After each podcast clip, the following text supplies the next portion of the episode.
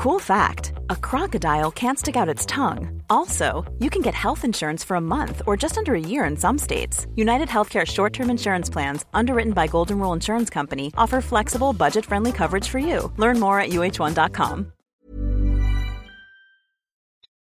L'entrevue entre Jésus et les pharisiens pose euh, la difficile question à la fois du règne de Dieu et celle de la fin des temps. Pas tout à fait la même chose parce que nous avons parfois tendance euh, à confondre un peu tout cela.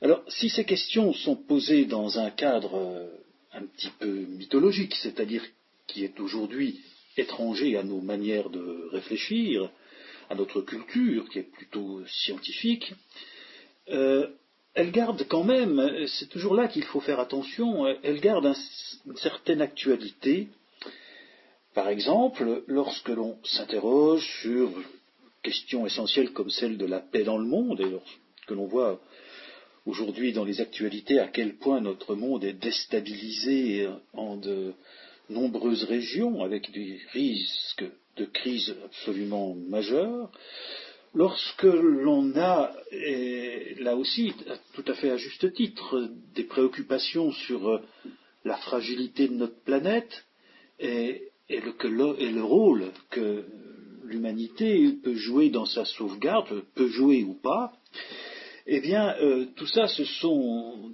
des, questions que nous nous posons, je le répète encore aujourd'hui, dans, nos catégories, mais qui ne sont pas très éloignées de ces catégories mythologiques dans lesquelles euh, Jésus et les pharisiens s'expriment, et qui nous parlent donc du règne de Dieu et de la fin des temps. Alors, ce cadre mythologique, il est introduit dans le récit qui nous occupe aujourd'hui, il est introduit par une question, une question des pharisiens qui ne demandent pas comment, mais quand viendra le royaume de Dieu. Et c'est très très très important de le souligner. Ils ne, ne demandent pas comment, quelle sera la nature du royaume en quelque sorte, ou qu'est-ce qui pourrait le faire advenir ou pas. Non, il demande quand est-ce que ce royaume euh, va advenir. Euh, et les pharisiens, vous le savez, on en a plusieurs exemples dans les évangiles, étaient réputés pour euh, étayer en quelque sorte leur théologie sur, des signes. Ils, avaient besoin de, de signes et besoin d'interpréter ces signes pour justement décrypter ce qui était en train de se passer ou ce qui allait se, passer. Et euh, ces pharisiens qui ont besoin de signes, on leur reprochera d'ailleurs euh, dans les évangiles, eh bien en fin de compte, euh, ils sont tributaires, peut-être prisonniers, mais en tout cas tributaires d'une doctrine assez tardive dans le judaïsme et que l'on trouve dans le dernier chapitre, tout à la fin, c'est ce qu'on appelle la finale du livre de Daniel. Et je voudrais simplement vous en lire quelques extraits très rapidement. Au chapitre 12 donc du livre de Daniel, on peut lire En ce temps-là se lèvera Michael, le grand chef, le défenseur des enfants de ton peuple, et ce sera une époque de détresse, telle qu'il n'y en a pas eu de semblable depuis que les nations existent, jusqu'à cette époque.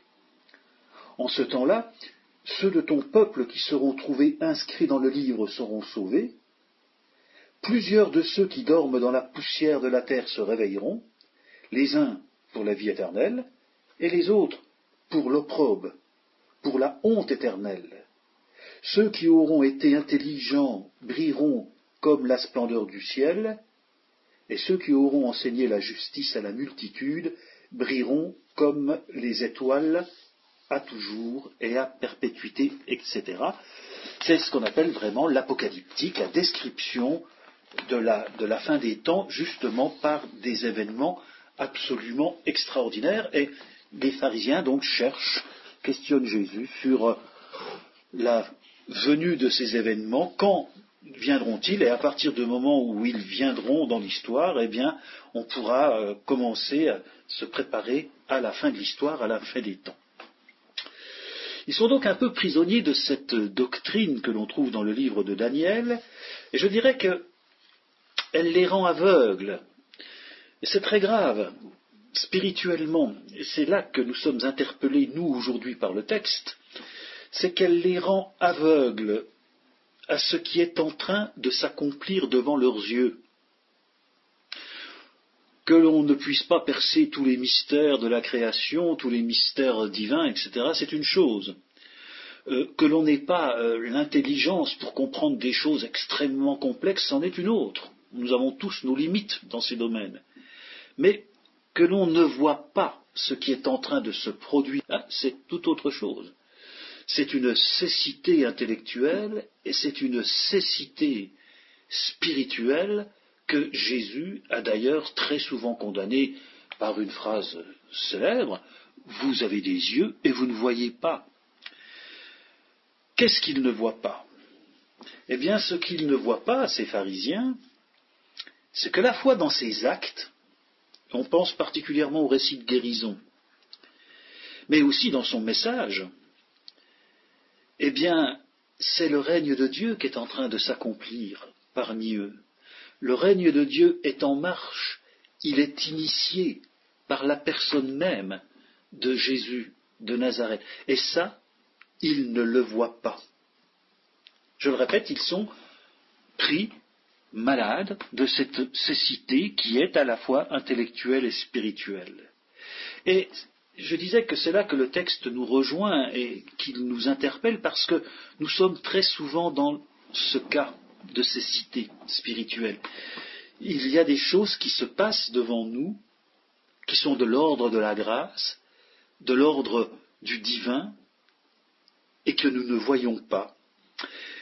Nous ne les voyons pas parce que, j'en ai souvent parlé, il est très difficile pour nous de déconstruire ou de faire parfois table rase de ce que nous croyons savoir.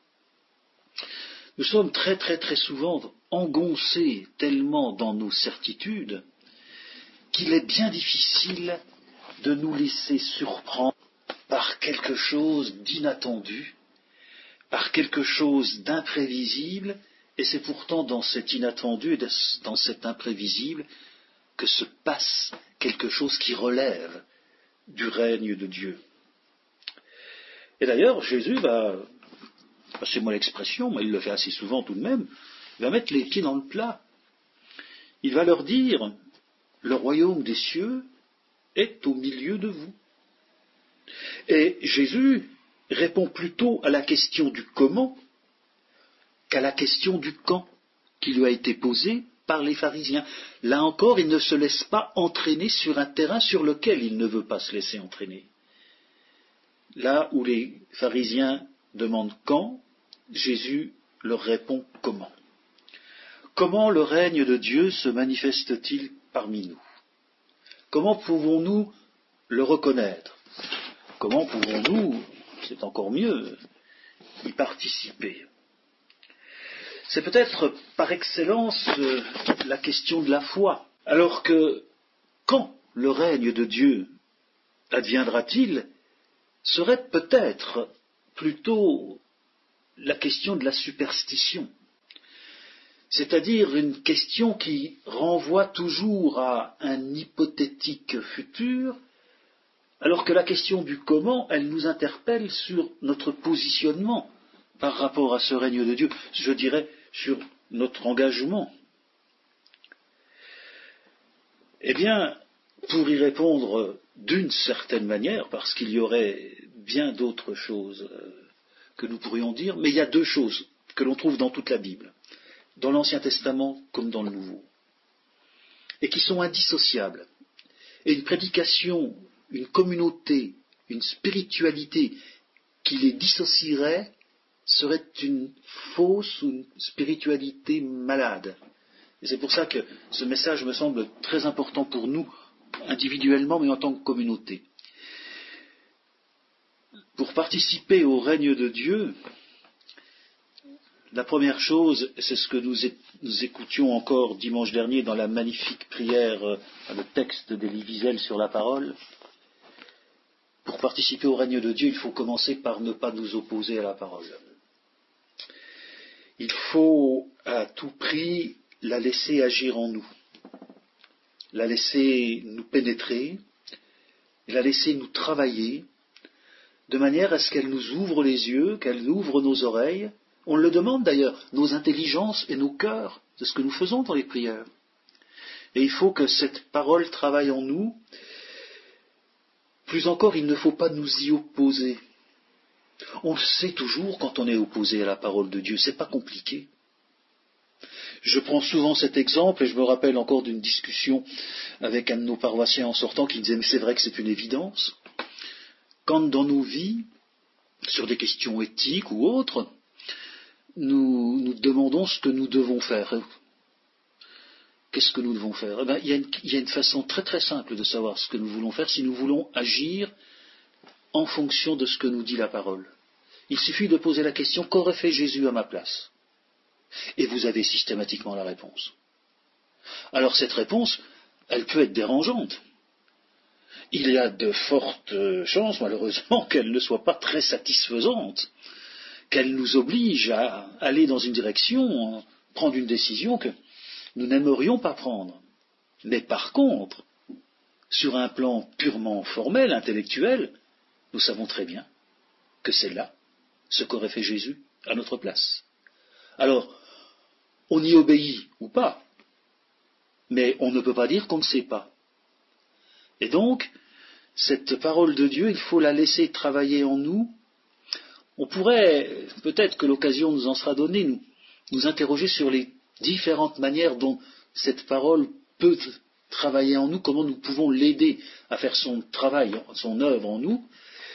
Mais je le répète, la première des choses, c'est déjà de ne pas s'y opposer. Et ça, quand on arrive à se laisser irriguer par la parole, de manière à ce qu'elle ne retourne pas à Dieu sans avoir produit son effet, comme le dit la Bible, eh bien, euh, une fois que l'on a fait ça, il y a une deuxième chose qui est indissociable de cette écoute, de cette fidélité à la parole, c'est la pratique de la justice. Vous trouvez ça dans toute la Bible.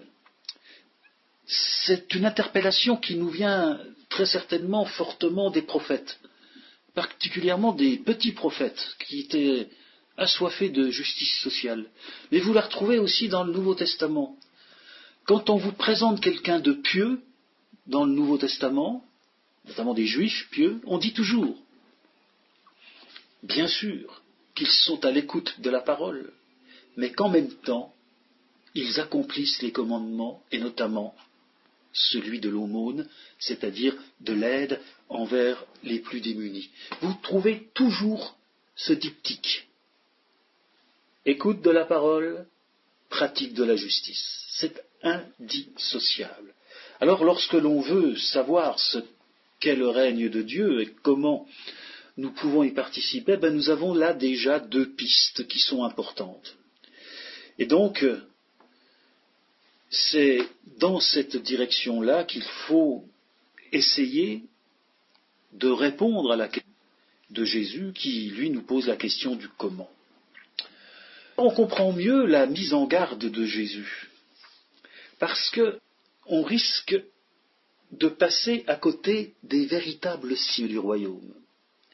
Si l'on attend des choses extraordinaires, si l'on essaye de jouer les astrologues, les alchimistes, en interprétant les événements et en disant vous voyez ce sont les signes annonciateurs de ceci ou de cela, et certaines communautés chrétiennes ne s'en privent pas, chrétiennes et non chrétiennes, on risque tout simplement de passer à côté des véritables signes du royaume, et c'est ça qui est grave, car effectivement, le royaume est au milieu de nous.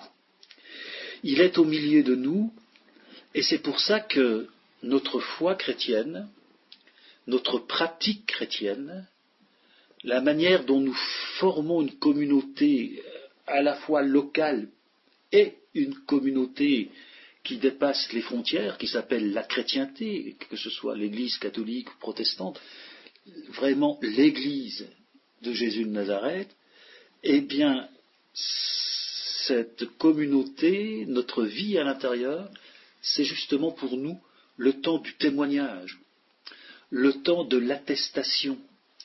Nous devons être des hommes et des femmes qui, dans un monde, vous en conviendrez, qui en a bien besoin, sont en quelque sorte les témoins qui, quoi qu'il arrive, attestent de cette réalité du royaume, c'est-à-dire de cette réalité de l'œuvre de Dieu parmi nous dans l'histoire et de la finalité de cette histoire. Nous sommes dans le temps du témoignage. Et le temps du témoignage n'est pas le temps d'un pseudo-décryptage. C'est le temps de l'engagement. Le temps de l'engagement est le temps de dire aussi clairement que nous avons en nous une espérance. Une espérance qui fait que, quoi qu'il arrive, malgré nos échecs, et bien évidemment malgré nos découragements, nous n'abandonnons pas ce monde. Nous ne nous transformons pas en inactifs. Nous ne nous transformons pas en cyniques. Nous sommes des acteurs de ce que nous croyons fermement être le règne et la justice de Dieu. Et vous savez, il y a toujours cette métaphore que nous devons à Albert Schweitzer et qui est d'une beauté extraordinaire par sa simplicité, avec cette image campagnarde comme Schweitzer avait su en recueillir tellement dans, dans sa vallée de Münster. Il avait toujours été, lorsqu'il était enfant, interpellé, mais là encore, il avait des yeux pour voir. Il avait été interpellé par un arbre du verger qui avait été arraché par une tempête, qui était déraciné depuis longtemps, mais pourtant, année après année, il y avait toujours des branches vertes qui poussaient sur cet arbre déraciné. On a tous vu ça dans, nos vergers. C'est une image extrêmement courante. Et Schweizer transformait cette image dans cette expression quand même. L'arbre est déraciné. Il est normalement coupé de ce qui lui donne sa vie. Eh bien, malgré cela, malgré cette rupture, malgré la tempête, malgré la violence, tous les ans, il rebourgeonne d'au moins quelques branches en disant quand même, quand même à l'espérance, quand même à la vie, quand même à la justice, je dirais quand même tout nous porterait à ne plus y croire, à nous décourager ou, évidemment, à abandonner. C'est là toute l'espérance de la foi chrétienne. C'est le socle de l'Église. C'est le pilier de notre foi. Et il faut bien reconnaître que ce pilier biblique, ce pilier théologique et spirituel a été et reste encore heureusement un des piliers de notre culture occidentale. Il est passé, sans être uniquement religieux, dans nos modes d'être, nos façons de réfléchir, et c'est extrêmement, extrêmement important. Alors, pour conclure, je dirais, regardons simplement en nous. Et je sais que ce n'est pas forcément facile. Mais regardons autour de nous. Et essayons de regarder en nous et autour de nous avec ce regard de la foi, en nous laissant interpeller de façon à ce que nous puissions discerner de ce qui est de l'ordre du règne de Dieu. Et arrêtons, comme l'aurait dit Calvin, de voltiger en l'air, en nous faisant croire que la théologie et que donc notre spiritualité serait en quelque sorte une espèce de pseudo-science occulte par laquelle nous serions à même de déchiffrer quelques signes cabalistiques qui auraient je ne sais quelle signification pour la vie des hommes et des femmes que nous sommes. Pas du tout. Le royaume de Dieu est parmi vous, dit Jésus. Regardez, soyez-en les acteurs, ne passez pas à côté. Voilà la grande leçon de Jésus à ces pauvres pharisiens qui demandaient quand Quand Alors que Jésus leur dit, c'est maintenant, mais comment? Amen.